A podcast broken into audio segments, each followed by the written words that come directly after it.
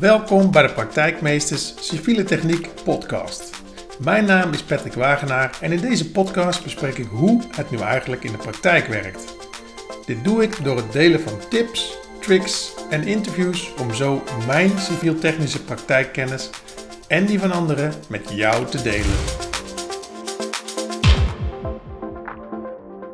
Welkom, welkom Jeffrey.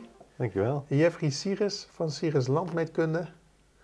En we zitten in Wenen Wiesel. Wenum Wiesel, ja. Ja, ja. Ik had er nooit van gehoord. Maar Er zijn wel. er meerdere mensen die er nooit van gehoord hebben. Het ligt er boven Apeldoorn. Ja. Eh, Jeffrey, jij en ik kennen elkaar al een lange tijd. Ja, Eh, jij hebt eh, veel landmeterklussen gedaan. En ik dacht, ik wil Jeffrey in de podcast hebben. ja. Nou, dankjewel. Wat een uitnodiging. ja, Doe er graag aan gedaan. mee. Graag gedaan. Ik ga zo meteen vragen wat je allemaal hebt gedaan om te komen wat je nu doet. Een hele hoop. Maar eerst ben ik benieuwd of jij, eh, of jij jezelf ziet als een praktijkmeester. Als ik me zeg. Ja, ik denk het wel. Ik ben toch wel iemand die op school het, eh, ja, het enige aan informatie heeft gehad. En eh, ja, toen toch wel graag naar buiten wou, de praktijk in. Want ja, alle theorieën en zodra je een hogeschool doet, dan kom je al gauw achter een computer terecht. En eh, dan moet je allerlei dingen bedenken, maar ja, hoe ziet het er dan in het veld uit? Ja, ja. En eh, ja, die drang eh, was eigenlijk, ik heb Ladenstein gedaan. Al gauw toen van, nou, welk vak kan ik eigenlijk naar buiten toe het veld in? En dat werd landmeten. Want landmeten is eigenlijk natuurlijk het, ja, de civiele techniek, bodemkunde, watermanagement, alles wat je maar kan verzinnen in de praktijk. ja. Want jij loopt dat met je apparatuur dat op te meten. En wat is voor jou zo, want jij hebt Larenstein gedaan. Ja, was dat, is dat de, dat is de HBO? Of, de ja? HBO. HBO Ladenstein. eh eigenlijk begon de opleiding Bos- en Natuurbeheer, Land, Water, Milieubeheer. Dus ik wil eens boswachter worden met mijn Ja. autootje door het bos. hè. Ik wil lekker niet op kantoor zitten in ieder geval. Buiten. Buiten. En, eh, maar goed, eh, boswachter kwam ik achter. Dan had ik toch de mbo-opleiding moeten doen. Als je bos- en natuurbeheer doet op een hbo, dan moet je eh, beheersplannen maken en zulke soort zaken. En eh, dan zit je weer achter de computer. En dan moet ik weer een plan maken, terwijl ik helemaal niet weet hoe een boom eruit ziet. dat vond ik niet echt wat. Maar goed, na een jaar zeiden ze ook al van ja, de kans in de bos, eh, bosbouw is eigenlijk 5% in Nederland. En eh 95% is Dat toch is eigenlijk civiele buitenland, techniek. toch? Buitenland, ja. ja. We hebben hier amper bossen, een paar parken en eh, meer niet. That's it. Dat is het, dus ja, er zijn er genoeg mensen voor die dat ook eh, willen doen. En ehm, ja, toen Land, Water, Milieubeheer, eh heette die andere opleiding, de echte cultuurtechniek. Ja, eh, er moet natuurlijk heel veel gebouwd worden in dit eh, dichtbevolkte land. Eh, daar zat 95% eh, kans op een baan. Ik, nou, dan ga ik dat maar doen. En ja, goed, in die opleiding krijg je natuurlijk een beetje bodemkunde, een beetje natuurkunde, bosbouw zat er ook wel in, landmeten, hydrografie, ja, alle, alle vakken, alle facetten komen Ja. daarin terug. En toen dacht ik, wat nou eigenlijk een slechte opleiding zeg. Overal snuffel je een beetje, je hebt nergens diepgang in. En als je een brug moet ontwerpen, heb ik het een keer gezien, maar ik weet er te weinig van. Ja, en eh, in de praktijk als landmeter kwam ik erachter dat de ene dag werk ik voor een waterschap, dan moet ik iets van waterhuishoud, eh, waterhuishouding weten. De volgende dag eh, werk ik voor een eh, milieukundig bedrijf waar ik iets van bodemsanering moet weten. Dag drie werk je voor een, iemand die een brug moet maken waar ik allerlei lijnen voor moet uitzetten. Dus dan is die basiskennis eigenlijk heel handig geweest. Ja, ja, je weet wel iets ergens van. Ja, en ja, als je een opleiding doet, geodecie, krijg je dus hoe je landmeetapparatuur en kom je weer achter die computer te zitten om databestanden te maken. Nou, dat gedeelte heb ik gewoon allemaal zelf geleerd omdat ik het super interessant vind. Nou, ik, ik denk dat het merendeel van de mensen het uiteindelijk toch in een kantoorbaan belandt. Ja. Eh, en, en jij dacht, ik ga Larenstein doen en ik ga toch lekker buiten. Nou, was eigenlijk niet echt eh, serieus over nagedacht. Daar kwam ik eigenlijk pas af toen ik, bedoel, ik was 17 toen ik naar Larenstein ging. Daar heb je er niet zo heel veel nagedacht. En dan zit je opeens in de studentenkamer en dan ga je die opleiding doen en dan ben je klaar. En dan heb je wat dingen geleerd. En dan kwam ik erachter dat je op kantoor komt te zitten. Maar ja, dat wou ik eigenlijk helemaal niet. Maar goed, je, je had de HAVO gedaan, dus dan kreeg je een studieadvies van, nou, wat, eh, oh, je moet HBO Ja. gaan doen, want dat kun je. En hoe hogere opleiding, hoe meer geld je kan verdienen. Dus dan, iedereen zegt, dat moet je gaan doen. Nou, je bent 17 jaar, dus dan ga je dat doen, want hun zullen het wel weten. En eh, ja, op een gegeven moment heb je die opleiding gedaan en beland je ergens als tekenaar eh, bij een kabel- en leidingbedrijf. Heb ik toegewerkt om lijntjes in te tekenen. Nou, je leert je een beetje tekenen, hartstikke leuk. Maar ik denk van ja, hoe ziet zo'n kabel er nou uit in, in werkelijkheid? ik, ik teken het wel, maar ik had geen idee. Dus dan, eh, Hoe ben je erachter gekomen? nou, op een gegeven moment waren er tekeningen die volgens mijn idee niet klopten. En dan zeg ik, nou, dan ga ik toch buiten eens even controleren. Want ik wou dat natuurlijk gelijk bekijken als dat wel zo is wat ik dan eh, op een papiertje krijg van een eh, grondwerker. Dus ja, Ja. met die grondwerker bij die sleuf kijken van, nou, waar heb je die dingen liggen dan? Maar dat gebouw staat helemaal aan de andere kant. Dus eh, wat, ik pak even de rolmaat, ik meet het zelf wel even in. En toen ben ik eigenlijk stiekem al gegevens gaan verzamelen. Ja, dus gewoon uit interesse en om het goed te kunnen doen. Ja, ja, Zelf initiatief genomen. ja. En eh, je, je zei van, nou, ik heb eigenlijk alles wat ik qua landmeten heb je jezelf aangeleerd. Nou, ik had... Het lijkt me, ik, bedoel, ik heb er weinig verstand van, maar eh, Nou, het- het landmeten krijg je op Larenstein wel als vak. Dus we hebben natuurlijk wel in de, de, de opleiding duurde vier jaar. En die vier heb ik wel het vak landmeten ook in gekozen en ook ja, gevolgd. En daar leer je natuurlijk wel een keer in hoe je een apparaat moet opstellen. Wat je met zo'n apparaat kan doen. Maar dat is het dan ook. Mensen die de opleiding hebben gedaan, die weten ongeveer wat een landmeter doet. ja. Maar dan ben je geen landmeter. Nee. Want ik weet ook dat de postbode pakjes rondbrengt, maar dan ben ik nog geen postbode. dus dat is, eh, ja... Voor Dat, de mensen die het niet weten en wel kijken of luisteren, in het kort, wat doet, wat doet de landmeter? Wat doe jij als landmeter? Ehm, ja, we brengen eigenlijk eh, alles, alles in kaart, om het zo maar te zeggen. Dus eh, ehm, eh, Nederland is natuurlijk een heel klein land. Er moet een hele hoop gebeuren, dus ruimte is zeer beperkt.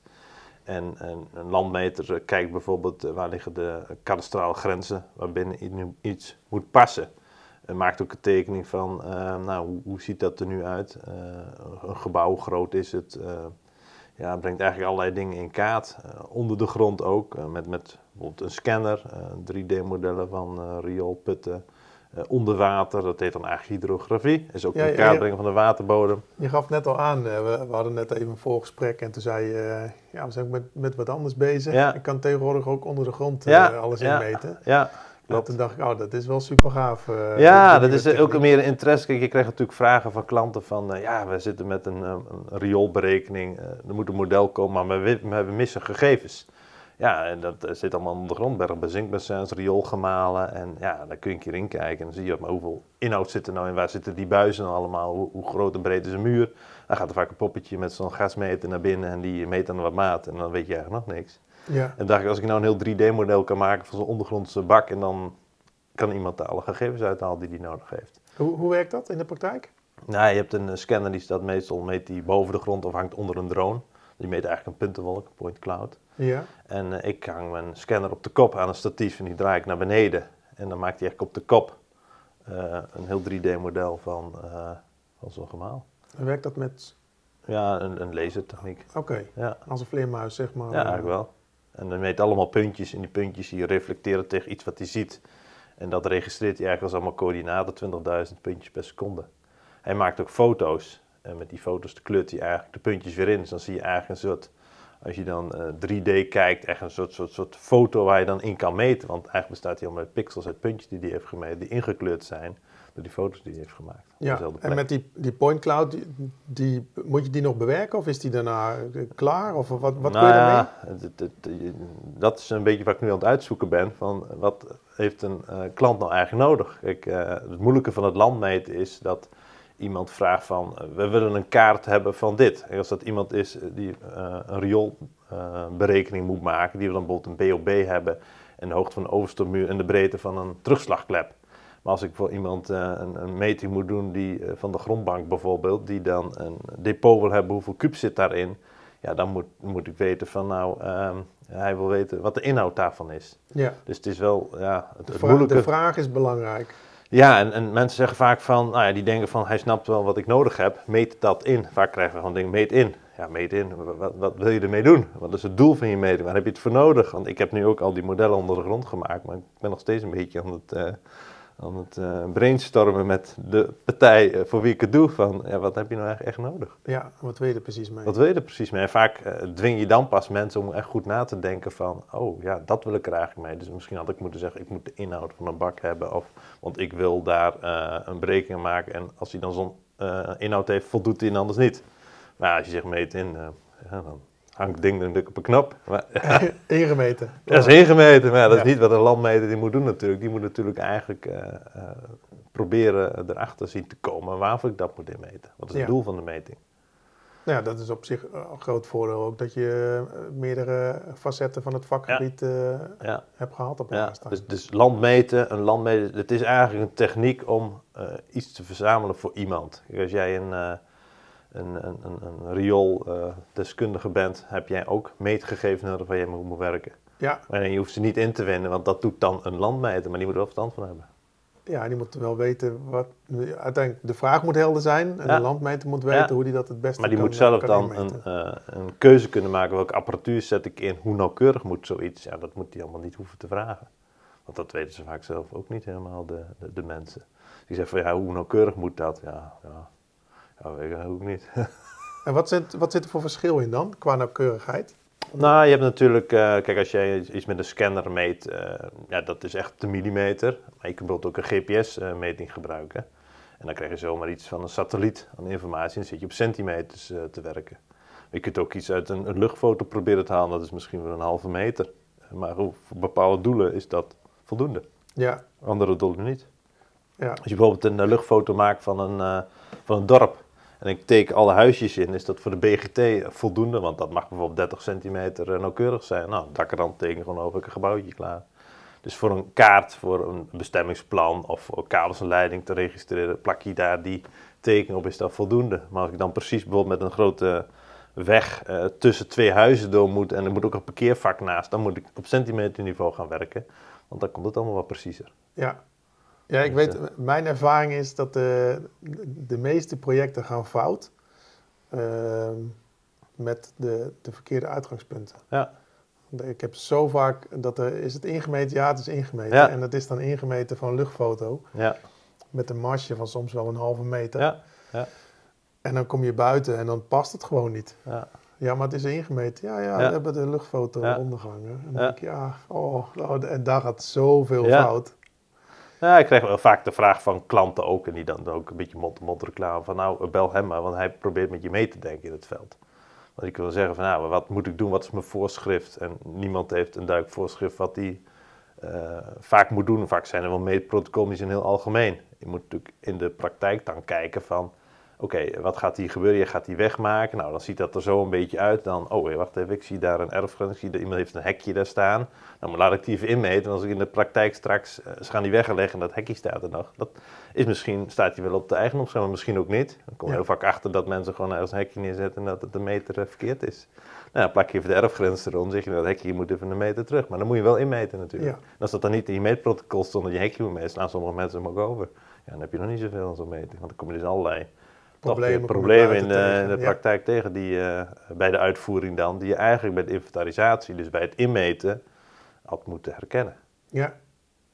Hey, jij hebt eh, een eigen bedrijf, Ja, aantal mensen in dienst. Landmet, hoe, hoe ben je, je bent zelf begonnen? ja. ja. Hoe ging dat? Hoe, hoe ben je Nou ja, goed. uit- eh, uitgegroeid? je- je begint natuurlijk en dan heb je dus geen ervaring. En iemand met die ervaring heeft, die heeft toch de meeste dingen ook wel fout gedaan, zodat hij weet hoe het niet moet. Dus ja, ik ben eh, een jaar of zes in loondienst geweest bij eh, verschillende landmeetkundige bureaus. Om ook te kijken hoe het vak werkt en eh, dingen allemaal fout te doen, hoe het niet moet. ja, En vervolgens als je alles fout hebt gedaan, dan denk je, nou, nou, nou, nou ben ik wel een beetje, nou heb ik ervaring. nou kan ik het zelf wel een beetje, toen jeukt het wel van, nou, volgens mij kan ik dit zelf ook wel. Dus toen ben ik eigenlijk samen met een kameraad, een bedrijf begonnen, Civil Survey heette dat. Hij deed dan de civiele gedeelte en ik deed de survey. En toen zijn we samen eigenlijk een beetje begonnen met het, eh, het, het ondernemen eigenlijk, om eh, ja, eens te kijken hoe dat gaat. Ja. En, eh, nou, hij was veel bij gemeentes eigenlijk als adviseur, werkte hij als projectleider. En ik deed eigenlijk me eerst nog vuren aan mijn oude baas. want die, ja, ik was daar weg, dus ik kon daar gelijk weer beginnen.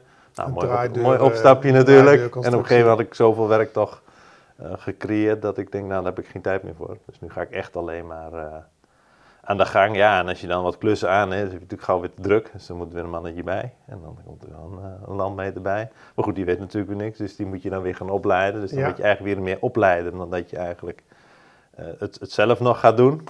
Ehm, nou, dat ging bij mij tot een mannetje of drie, vier ook door.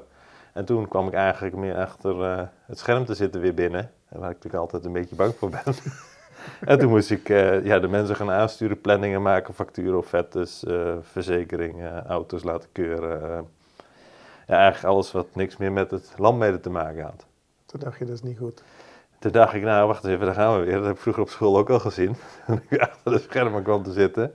Ik moet weer naar buiten. En dat heb ik ook met een bedrijfscoach ja, dat uh, probleem eigenlijk een beetje in de groep gegooid. En ik wil eigenlijk, kan ik ook geen nee zeggen. Want mensen zeggen, je hebt een klusje. Dan als je zegt, nee, ik heb geen tijd, dan kun je alleen blijven. Dan blijf je de ZZP'er. Ja. Maar je zegt van, ja, daar heb ik al tijd voor. En je verzamelt een hoop werk, wat je met bepaalde kwaliteit wil afleveren. Dan kun je op een gegeven moment niet meer in je eentje. Dus dan moet je mensen gaan zoeken. Nou ja, dat vond ik ook een beetje moeilijk. Van ja, um, kan iedereen wel aannemen, maar doen, hebben die wel de kwaliteit en doen die het wel precies op mijn manier? Want ja, er staat wel Sigels Landbouwkunde op hun rug en op hun bus. En... Ja.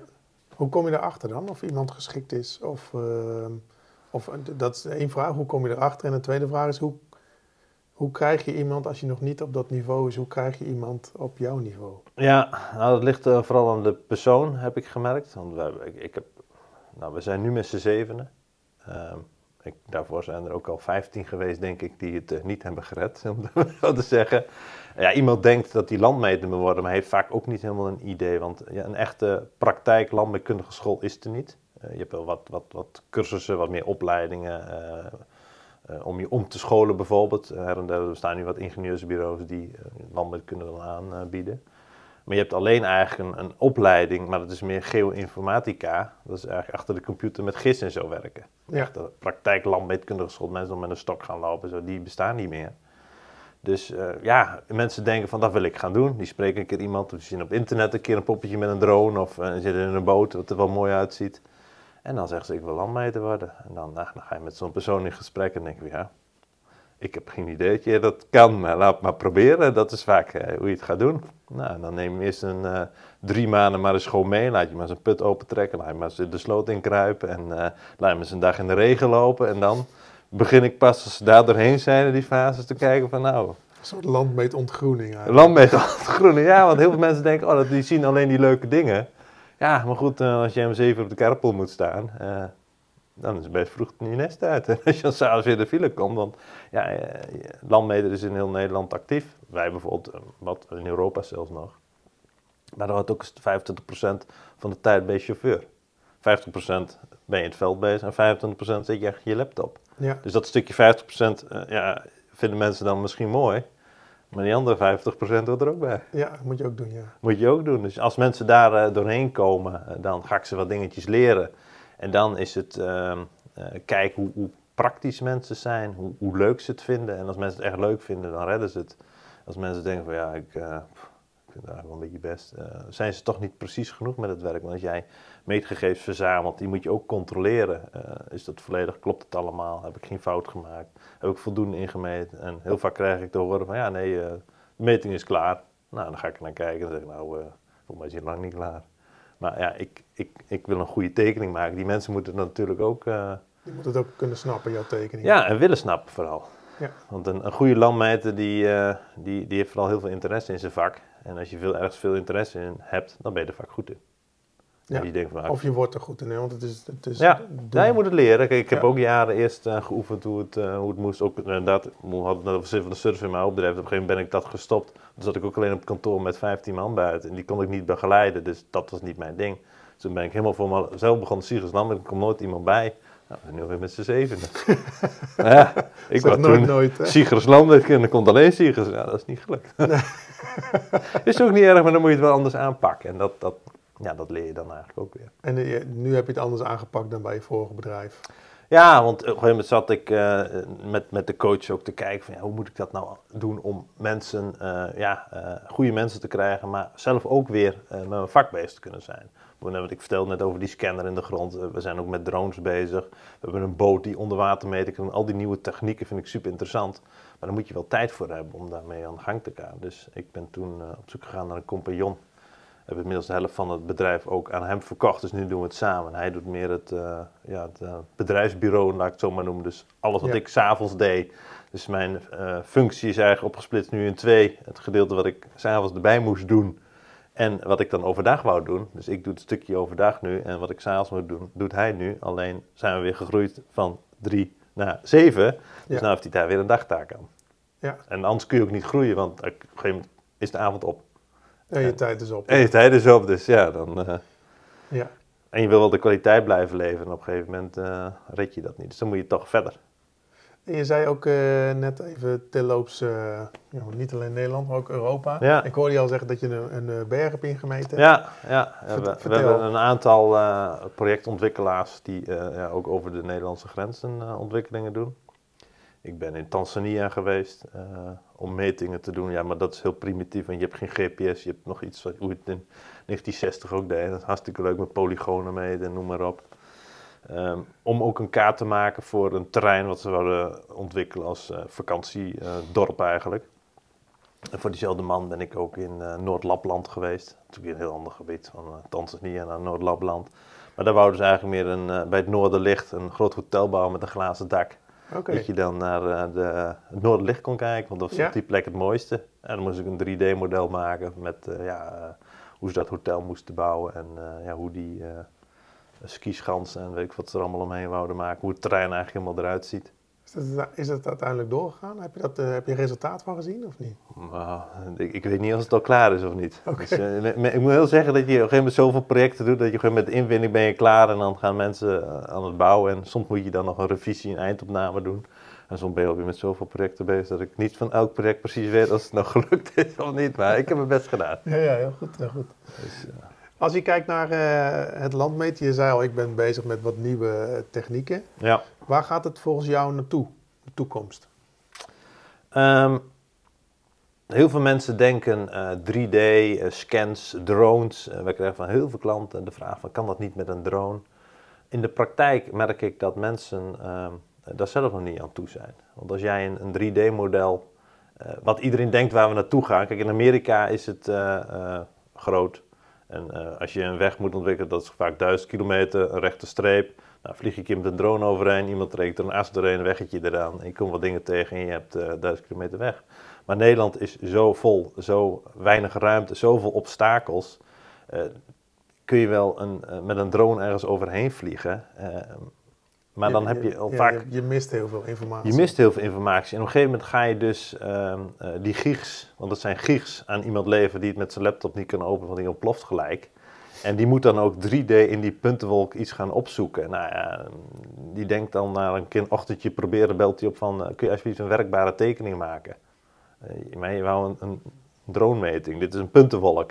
Dat toch een werkbare tekening? Nee, nee, nee, want ik, mijn laptop kan het niet eens openen. Want je hebt, ja, wij hebben hier watergekoelde computers staan met wa- waterpompen erin, om, dat die zo groot zijn om die modellen te kunnen verwerken. Iemand die een laptop heeft, die krijgt het besteld helemaal niet geopend. Nee, Dus je wil dan toch een platte kaart, een 2D-kaart met wat wasprofielen. Zo wordt het eigenlijk al 100 jaar doen in, eh, in, in dit land. Dus en, we, eh, dus willen het nieuwste mensen- van het nieuwste en we gaan Ja, uiteindelijk weer mensen willen naar, allemaal eh, 3D. Ik ben nu met die, met die scans onder de grond ook heel benieuwd waar ik straks op uitgekomen wat mijn eindproduct gaat worden, wat ik ga maken voor die mensen. Ik denk toch een platte kaart met wat getallen erin. Ja. Want het is ja allemaal mooi, die 3D-techniek. Alleen eh, moet iedereen wel mee kunnen werken. Dus iedereen roept het, eh, dat het een geweldige inwindtechniek is. Maar uiteindelijk, wat moet het resultaat zijn bij iemand? Zo vaak willen ze gewoon een pdf op een telefoon hebben. Ja, dat moet ik dan maken. En er moet wel alle informatie in staan die dan in mijn scan zit. die ze willen hebben. En ik wil het liefst zelf ook niet in al die modellen, want dan zit ik weer binnen. Maar eh, als ik dat zo hoor, dan zijn onze computers er ook nog niet klaar voor, voor, die, voor deze overgang. Ehm, nou, kijk, ze proberen wel dat te comprimeren, dat de, de, de grootte van de bestanden eh, kleiner worden natuurlijk. Dus ik probeer wel bijvoorbeeld ergens een, een, een, eh, over een puntenwolk die bijvoorbeeld uit 1 miljoen punten staat, een eh katpunten overheen te gooien, dat het bijvoorbeeld duizend zijn, waar nog wel de informatie in staat waar iemand wat mee kan doen. En dat het dan bijvoorbeeld 3 MB is in plaats van eh, 10 gig. Ja, Dus ik probeer van allerlei manieren om uit die puntenwolk dan gegevens te halen waar dan een persoon eh, mee aan de gang gaat. Maar goed, die moet wel. Kijk, 3D is mooi, maar eh, eh, mensen zijn echt nog niet. Denken nog niet echt 3D. Ze hebben allemaal nog het platte kaart en dan de enige 3D is het wasprofiel. Want dan kijken ze nog een keer naar de hoogte. En het gekke is dat Nederland een van de weinige landen is in de wereld die met wasprofielen werkt. Want niemand werkt met wasprofielen in de wereld. Het is allemaal... hoe, hoe eh, doen ze het ergens anders dan? nou ja, kijk, eh, met, eh, wel veel, soms meer met 3D-modellen en dan maakt in een model een cross-section, wat natuurlijk eigenlijk ook wel min of meer een profiel is. Mhm. Maar die meten niet erg zomaar een dwarsprofiel. Dat, dat, dat, ik heb, Die hebben dan het hele model in 3D Ja. staan waar, Ja. waar je zeg maar je, je slices uit kunt halen. ik ben twee keer in Amerika geweest bij Trimble Dimensions. En Trimble is onze leverancier voor landmeetkundige apparatuur. En dan krijg je alle nieuwe technieken. En dan komen dus allemaal landmeters van overal de wereld. Zit je dan aan de ontbijttafel, dat is hartstikke leuk. En die, ja, die, die zeg je dat je gewoon een wasprofiel meet. Nou ja, hoezo? Je wilt toch veel meer weten? Wil je de inhoud van die sloot niet hebben? Of ja, dan doen we dat gewoon een keer de lengte. En soms denk je, we werken echt nog heel prehistorisch in dit land. maar iedereen vraagt erom, van als ik een puntenwolk neem, dan heb je een wasprofiel. Ja. Ja. Is dat zeg maar de, de, de, de, het niet weten wat er mogelijk is bij de opdrachtgevers? Of, want in andere landen werken ze op andere manieren, met, met, met veel meer informatie. Ja, kijk, het wasprofiel komt volgens mij ook een beetje van het, het waterschap, wat wij natuurlijk hier eh, een het grootste hebben bijna in de wereld, waar heel veel kennis in zit, die natuurlijk met dijken begon met een profiel. Dus wij zijn al honderden jaren met die wasprofielen bezig. En toen, andere landen waren helemaal niet met landmeter bezig, denk ik. Dus ook met het kadaster is ook bij ons heel erg eh, lang bestaat natuurlijk anders. En zo, toen ik in Tanzania was, er is helemaal geen kadaster. Niemand weet waar de grens ligt. Er staat een hek, dat is de grens. Maar als het hek weg is, heb je geen grens meer. Dus er zullen wel wat kaarten tegenwoordig zijn hoe- waar het een beetje op staat. Maar wij zijn natuurlijk al heel lang mee bezig. Ja. En op een gegeven moment blijf je daar een beetje in hangen. En eh, ja, zegt iemand, ja, maar je kunt ook eh, dat op een andere manier. Maar als je dat dan voor het hele land opnieuw moet inrichten. En er is al heel veel geschiedenis en historie. Dan kun je dat niet meer zo eh, op de andere dag anders gaan doen. Ja, maar als, alsnog denk je, 3D gaat wel... Denk je dat wij in Nederland ooit overgaan naar zeg maar, de werkwijze zoals men die in het buitenland heeft? Alles 3D.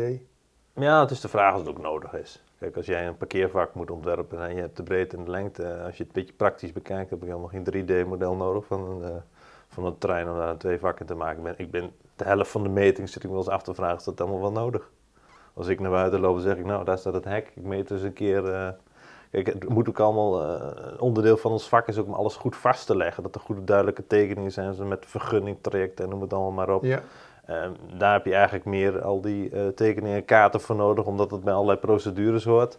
Dan dat je eigenlijk echt denkt van ik heb het echt nodig om een eh, parkeervak te ontwerpen. ja. En je ziet wel waar het water heen loopt en als ik het er zo in maak ben ik klaar.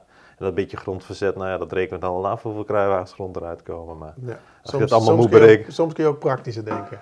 Dat vind ik wel. Alleen dan ligt het niet vast. Ja. En eh, zijn die afspraken niet goed gemaakt? Kijk, dan moet er een tekening komen met een bestek of een grondverzet. Dan moet dat aangenomen worden. Dan moet er weer een prijs bij eh, aanhangen. Ja, ik snap ook wel dat eh, elke kuub grond die verzet moet worden geld kost. Maar ja, als je dat dan ook wil aanbesteden, meer de partij wil laten, en dan moet je het ook weer eerlijk doen. Dan moeten de tekeningen bij. En ja, ik kunt ook tegen de huisaannemer zeggen van nou, maak daar een vak. Klaar. Daar ligt het zand en daar liggen de stenen. En dan hoe lang denk je, oh, een week ben ik wel klaar. En dan doe je dat. Maar ja, wat groter wordt dan, ja, moet dat aanbesteed worden. En dan hoort er allerlei informatie bij. Waar wij natuurlijk heel veel tijd ook mee kwijt zijn. Dat is ook een belangrijk deel van ons werk geworden om eh, ja, voor grote aanbestedingen grote zaken vast te leggen. eh, Met tekeningen. Ja. Ja, en als je daar een puntenwolk bij doet, dan eh, vraagt iedereen van, oh, heb je geen kaart? dat is de kaart. Dat is de kaart. Ja, je moet er in 3D doorheen kijken. Ja. Ja, ja. Ja. Maar goed, dat kan dan niet snel even in een pdfje afgedrukt worden. Hey, wat zijn voor jou eh, projecten waar je in hebt gewerkt waar, waar je echt eh, trots op bent? Ja, het, het, het, het landmeten eigenlijk wat ik altijd het leukste vind is de... eh, kijk, het landmeetkunde is je verzamelt gegevens en daar maak je een kaart van. Eh, het, het leuke vind ik ervan, waar je dan trots op zou zijn, is meer de plekken waar je meet, met de mensen waar je meet. Want de ene keer meet je voor Defensie, dan moet ik bij de Koning op Paleis Noordeinde allerlei metingen doen. Dan zit je in een riool, dan moet je naar het buitenland. Het is, het is meer de locaties waar ik tekeningen van moet maken. Wat, wat denk van, nou dat is mooi. Als ik op, op internet iets zou moeten zetten of op LinkedIn van dit heb ik vandaag gemaakt. Dan gaat het een van de rare plek dat ik ben. Of ik ben in de Amsterdam Arena waar ik dan het veld moet inmeten omdat daar een nieuw eh, ding komt. Dan sta je daar en denk ik, ja dat is wel weer mooi. Maar ja, Ja. het is gewoon een kaartje. Ik dat bij de Benewiesel eh voetbalclub zou doen, dan eh, denk ik, ja dat is minder eh, interessant. Dan zit misschien een mol in. De gaafste plek dan. ja. Gaafste plek. Mag een top 3, mag ook. Ja, nou goed, dan heb je natuurlijk vaak een beetje toch de buitenlandprojecten, want die zijn natuurlijk dan wel leuk. Uh, ja, Noord-Lapland, als je daar moet meten, of in Tanzania, dat zijn natuurlijk wel, uh, wel grappige plekken waar niet iedereen uh, komt. En Nederland toch een beetje, ja, um, misschien met de defensieterreinen, waar, je dan, waar dan niemand anders mag komen. Je met je pasje dan toch rijden, daar dan weer iets in kaart mag brengen. Of ja, bij de koning, op het paleis waar je dan moet komen. Of, ja, Komt hij ook koffie brengen dan, de koning, of niet? Ja, ik heb hem niet gezien. of bij, ja, wat, wat vaak ook wel eens een beetje uh, weer spannend is, als je dan bijvoorbeeld uh, de A12 gaat dicht. En je gaat met 100 maal met afstandsmachines en weet ik wat, een, een, probeer een heel knooppunt in 24 uur op te knappen. En dan ben je heel druk om alle maten aan te geven. Ja, dat is natuurlijk dan wel, ben met een hele grote groep. En dan nou, ben je ook een beetje trots op dat iedereen op jou zit te wachten. Dat je dan drie stippen zet en iedereen kan los, want die moet jouw lijntjes volgen. dus daar ben je ook wel een beetje uh, trots ja, ja, op. Ja, ja, wel gewoon eer, eer van je werk. Ja, ja, ja. Want zonder jou dan zouden ze kijken van nou laat dit maar een beetje proberen. Als het dan niet lukt, dan we toch even een uh, landmeter moeten bellen. Ja. goed is dat, ja. Uh, hebben we, hebben we alle, alle aspecten van het landmeten besproken? Of zijn er nog dingen vergeten die je wil benoemen? Ja, ja plekken in windtechniek natuurlijk alles al een beetje, een beetje, gehad. Het, misschien nog één ding wat uh, nog wat vermelden waard is, dat wat wel eens een beetje lastig is van het landmeetvak is, als ik bijvoorbeeld een goede revisie van moet maken en je meet van alles wat heel precies is. En uh, ja, mensen hebben toch nog wat schetsjes en wat andere dingen gemaakt van dingen die al verborgen zijn in de grond, die je er dan goed moet intekenen. Ja. Dat jij dan denkt van nou, van kolk tot kolk is het uh, 20 meter en in de schets zijn 18. En hoe krijg ik dat er dan ingeprutst? En dat is dan soms een beetje tegen mijn... ja principes om het dan minder goed te maken dan ik het heb ingewonnen. Dus je hoe, heb je daar een andere werkwijze voor die mensen kunnen hanteren? Om de, ik weet, in de regel is de revisie ja. Ja, niet altijd, uh, heeft niet uh, altijd de hoogste prioriteit. Nee, nou, bovengronds is het natuurlijk makkelijk, want dat kan iedereen zien. Ja. Nou, maar ondergronds uh, revisie is natuurlijk lastig, want dan kan niet iedereen ook zo controleren. Ja, ik probeer wel met camera-inspectie voor een bepaalde lijn om te kijken of ze de inlaten dan wel op de plek zitten die ook op het tekening staan. Want ja, met zo'n meetwiel ga je wel eens om de kruiwagen heen en is mijn lijn weer langer dan in mijn meting. Ja. Dus ja, soms gegevens van iemand anders dan, misschien is dat eigenlijk een betere verwoording, verwerken in jouw meting. En dan kom je dus achter dat ja, dat niet helemaal even nauwkeurig is, vind ik toch wel heel erg moeilijk. Omdat dan... Ja dan de revisie, Lammerkunde, ik heb die tekening gemaakt en dan krijg je een maat die dan aangeleverd is, die dan in jouw pakket moet passen, die je niet kan meten, want die zit onder de grond. En die klopt dan niet helemaal en denk van, hm, hoe krijg ik dat beter? Ja. Want ik heb het niet gezien. Dan moet je alles met open gul meten, maar dan moet ik elke dag langs zo'n uh, project heen. Ja, dat is ook niet, uh, niet te doen. Ja, want ik weet dat er uh, in heel veel contracten staat dat de aannemer verantwoordelijk is voor ja. het aanleveren van, van de revisiegegevens. Volgens mij gaf jij ook aan dat, dat er ook gemeenten zijn die dat zelf regelen ja. jou. Ja. Zodat, ja, ze, zodat ze altijd weten dat ze de juiste informatie krijgen om dat ook weer te koppelen aan de systemen die zij ja. intern hebben. Nou, bovengronds uh, zie je dat uh, tegenwoordig wel meer. Daar ben ik echt voorstander van dat je niet allerlei partijen een aannemer die je weg moet lagen of een weg moet aanleggen, moet hij dan ook precies weten hoe landmeetkundig de BGT werkt. Want uiteindelijk moet het daar ook in die weg. Want ja, dat staat dan wel in het bestek dat hij dat ook moet doen. Ik denk, nou ja, hij is toch een aannemer om die weg aan te bouwen. Waarom moet hij dan ook een BGT leveren? Ja, dat voor de mensen niet... die de BGT-afkorting niet kennen. Ja, de, de kaart van Nederland is het wagenregistratie, gebouwen en terrein. Vroeger ja. heette het de GBKN. Dat is eigenlijk de kaart van Nederland, de meest nauwkeurige kaart die we hebben. Die ook, uh, ja, als daar wijzigingen in zijn, uh, bijgemeten moeten worden en daarin verwerkt. Dan moet je bij ja, landelijke... De gemeente is daar verantwoordelijk voor, ja, wordt bijhouden. gemeente, waterschappen en uh, de nutsbedrijven. Die zijn eigenlijk verantwoordelijk voor uh, wijzigingen die ze aanbrengen onder de grond of bovengrond om die in die kaart te krijgen. Dat is een verplichting. En ja, een gemeente laten ze een weg aanleggen, heeft dus ook eigenlijk de verplichting om het er weer door te geven dat dat dus een weg uh, is aangelegd. Ja. En ja, dat zetten ze dan gewoon in het bestek. Terwijl eigenlijk ja, die weg aanleggen en een BGT meten wel twee aparte werkvakken zijn. Werkvakken zijn. En ja, als de gemeente zegt dan vaak, nou dan kun je bijvoorbeeld hun bellen of een ander bureau die dat dan ook kan. Eh, maar goed, dan is er vaak alweer geen budget voor, want dan moet dat even heel snel, want dat is eigenlijk niet eh, meer aangenomen bij de weg. De revisies dan altijd zo'n Ja. dingetje wat dan nog even ja. moet gebeuren. Als we daar geld voor rekenen, dan, eh, dan krijgen we het werk niet. Ja, maar het kost toch geld. Ja, je moet het uiteindelijk wel doen. Ja, dus en nu zie je toch wel dat er bij een aantal gemeentes die zeggen van nou, wij willen gewoon die eh, inwindtechniek van die kaat, eh, die halen we uit de bestekken van de aannemers en die gaan wij eh, eh, aan een partij een raamcontract zetten. Wij hebben bijvoorbeeld bij een aantal gemeenten een raamcontract dat wij alle BGT eh, registraties uitvoeren. Dus Ja. we zeggen nou, er zijn dit jaar eh 10 eh, wegen aangelegd en 16 huizen gebouwd. Nou, dan krijgen wij dan die melding dat wij die voor hun moeten inmeten. Alleen onder de grond werkt dat niet zo goed, want als ik kom en het is dicht, dan zie ik het niet meer. Ja, ja, ja. Dus dan krijg je dus toch weer die handgemaakte schetsjes van die aannemer die jij dan in jouw metingen moet verwerken. En die natuurlijk niet altijd Ja. Goed kloppen. Nee, maar voor de BGT kan het natuurlijk wel handig zijn als je, als je één partij hebt die alles meet. Ja, Dat je precies weet wat je moet meten, in welke lagen het moet komen, Ja. hoe je het moet aanleveren. Ja. Zodat het eigenlijk... eh, ja. Nou, je hebt wel eens aannemers die dan tegenwoordig eh, wel een beetje eh, met landmeten ook bezig zijn. Die kopen dan een GPS-stok. En die gaan dan her en der ook wat metingen doen. Maar goed, als jij een GPS-stok bent, dan ben je nog geen landmeter. Je kunt met die GPS-stok natuurlijk wel, als jij een coördinaat die op de teken staat, eh, een, een, piketje zetten van hier moeten we met de weg naartoe. Dan hoeven wij dat niet uit te zetten voor die aannemer. Nou, dat, dat vind ik prima dat, dat, dat ze dat zelf doen natuurlijk. ja. Alleen als ze vervolgens dan vragen, nou kun jij even voor het beheerregister van het waterschap even die stuw eh, met die normen eh, meten. En dan meten we gewoon een punt, dan staat die. En succes ermee. En dan zegt hij, nee, dan moet er wel ietsje meer bij. met een database, dan moet in een gistbestand. Ja, dan komen ze toch vaak weer... eh, en naast, eh, kijk, zo'n aannemer heeft vaak alleen een GPS-stok. Eh, maar als je onder een boom staat, ehm, kan die zo een meter afwijken. Of naast een gebouw. Kijk, wij hebben een GPS-stok, is een inwintechniek, maar goed, of een inwinapparaat. We hebben ook een scanner, we hebben ook een drone, we hebben ook een boot, we hebben een total station, we hebben een waterpasinstrument, we hebben niet voor niks zoveel. En ik heb ook nog een rolmaat Ja. en een meetwiel. En, op verschillende niet manieren kun je Ja, eigenlijk dat ligt meet- dan, je meetresultaten eh, Aan de controleren. nauwkeurigheid, welke nauwkeurigheid moet ik halen eh, en eh, eh, hoe ziet mijn omgeving eruit? In een bos is het onmogelijk om een centimeter precisie met GPS te meten. Maar ik kan wel met een total station of met een scanner. Ja. Met een drone kan ik over een bos heen vliegen, maar dan zie ik niet wat er op de grond eh, gebeurt. Maar op open terrein wel. Dus eigenlijk als je altijd overal eh, bepaalde kwaliteit of een bepaald product wil kunnen leveren, zul je heel op spullen bij je moeten hebben. ja, En die hebben wij allemaal. Dan ben je landmeter. dan ben je En anders ben je een, eh, een uitvoerder die eh, naast zijn schep dan even een GPS-stok pakt. Dan ben je Ja. een uitvoerder. Ja, een mooie vergelijking is dat, ja. Ehm, als jij jezelf, jouw 20-jarige zelf, met de kennis van nu, een tip mag geven over het landmeten, wat zou je jezelf vertellen?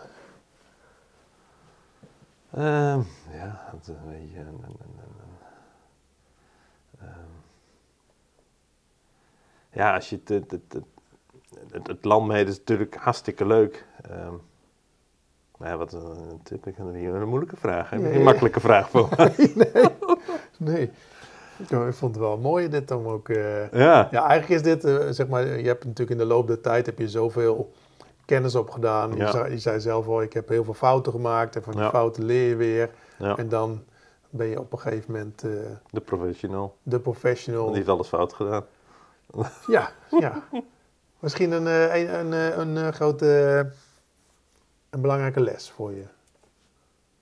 Nou ja, kijk, ik, ik ben zover als ik nu ben gekomen omdat ik het super interessant vind. En ja, als mensen iets willen, ook hebben ze nog geen ervaring, dan lukt het. En ja, ik, ik, kijk, het landmeten, eh, ik ben er mijn hele leven al mee bezig. Dus op een gegeven moment is dat je, ja, dat, dat, dat doe je nou eenmaal. Eh, Ja. Sommige mensen gaan gewoon, die kijken naar een klok, het is zo laat. En die gaan naar hun werk en die kijken wanneer ze weer naar huis mogen. En krijgen een klusje die, dat de tijd lekker snel gaat, zeggen ze dan, dan kunnen ze weer naar huis. Ja, dat worden geen goede landmeters, denk ik. dus je moet echt, eh, ja, als je iets, iets wil, eh, zeg ik altijd, dan, dan, dan lukt dat. Is gewoon waarom je- zou is- iemand is anders het- passie, zeg maar. Ja, maar waarom zou iemand anders wel kunnen en, en jij niet? Dat is omdat die andere persoon misschien iets feller erin is, iets meer gedrevener is. is het beter daardoor nadenkt van, oh, dit vind ik super interessant. Dan moet ik even goed nadenken hoe dat apparaat dan werkt. Of hoe ik deze tekening maak. Of hoe precies dit model is. Dat je denkt van, oké, hier is een handleiding. Stap 1, druk op die knop. Stap 2, 3, nou, tijd schiet mooi op. Nou, ding weer in de koffer in naar huis en eh, succes, hier is je kaart. Ook niet dan nakijken van klopt het allemaal wat ik heb gedaan? Eh, is het logisch wat ik heb ingemeten? Ja. Dus ja, dat is weer die interesse in eh, waar je mee bezig bent en het product, product dat je maakt. Ja. En als jij gewoon ja, een handleiding volgt en je krijgt een... Ik hoef ook geen lijstje te hebben van een opdrachtgever van uh, meet dit in. Want vaak weet ik zelf wel van hij heeft dit nodig. En als je het op een lijstje zet en hij mist iets om op zijn lijstje te zetten... Ja, dan, heeft hij, dan mist hij het en denkt van nee, dat heb jij nodig. Maar je hebt het vergeten op te schrijven. Dat is Dus met ervaring hè, Ja, die je meeneemt. Ja, Ja. ja. Ja, En dat is vooral mensen die beginnen natuurlijk heel moeilijk, want die weten dan niet precies wat ze moeten maken. Ja, maar daar heb je dan jouw begeleiding bij. Om mensen zover te krijgen. Ja. Als je het leuk genoeg vindt, dan, eh, dan lukt het. Ja. Nou, mooi. Lijkt me een mooi afsluiter. Als je het leuk genoeg vindt, dan, gaat, dan lukt het. Ja, toch? Ja. Dat zijn heel veel dingen zo. Dat is, dat is met alles. En Jeffrey, hartstikke bedankt. Graag gedaan. En eh, heel veel succes eh Ja, met dankjewel. jouw eh, landmeetactiviteiten. Waar kunnen mensen jou vinden trouwens? Als ze jou willen benaderen? Uh, Ja. De website, de website. via LinkedIn ook. Ja, nog? LinkedIn, daar ben ik ook actief. Ja. Dus, Ook onder Jeffrey Sirius. Jeffrey Sigurs, ja. Heel goed. Hartstikke bedankt. Bedankt voor het luisteren naar deze podcast. Wil je nooit meer een aflevering missen? Abonneer je dan in je podcast app of op ons YouTube kanaal. Wil je meer informatie? Kijk dan op praktijkmeesters.nl schuine streep podcast.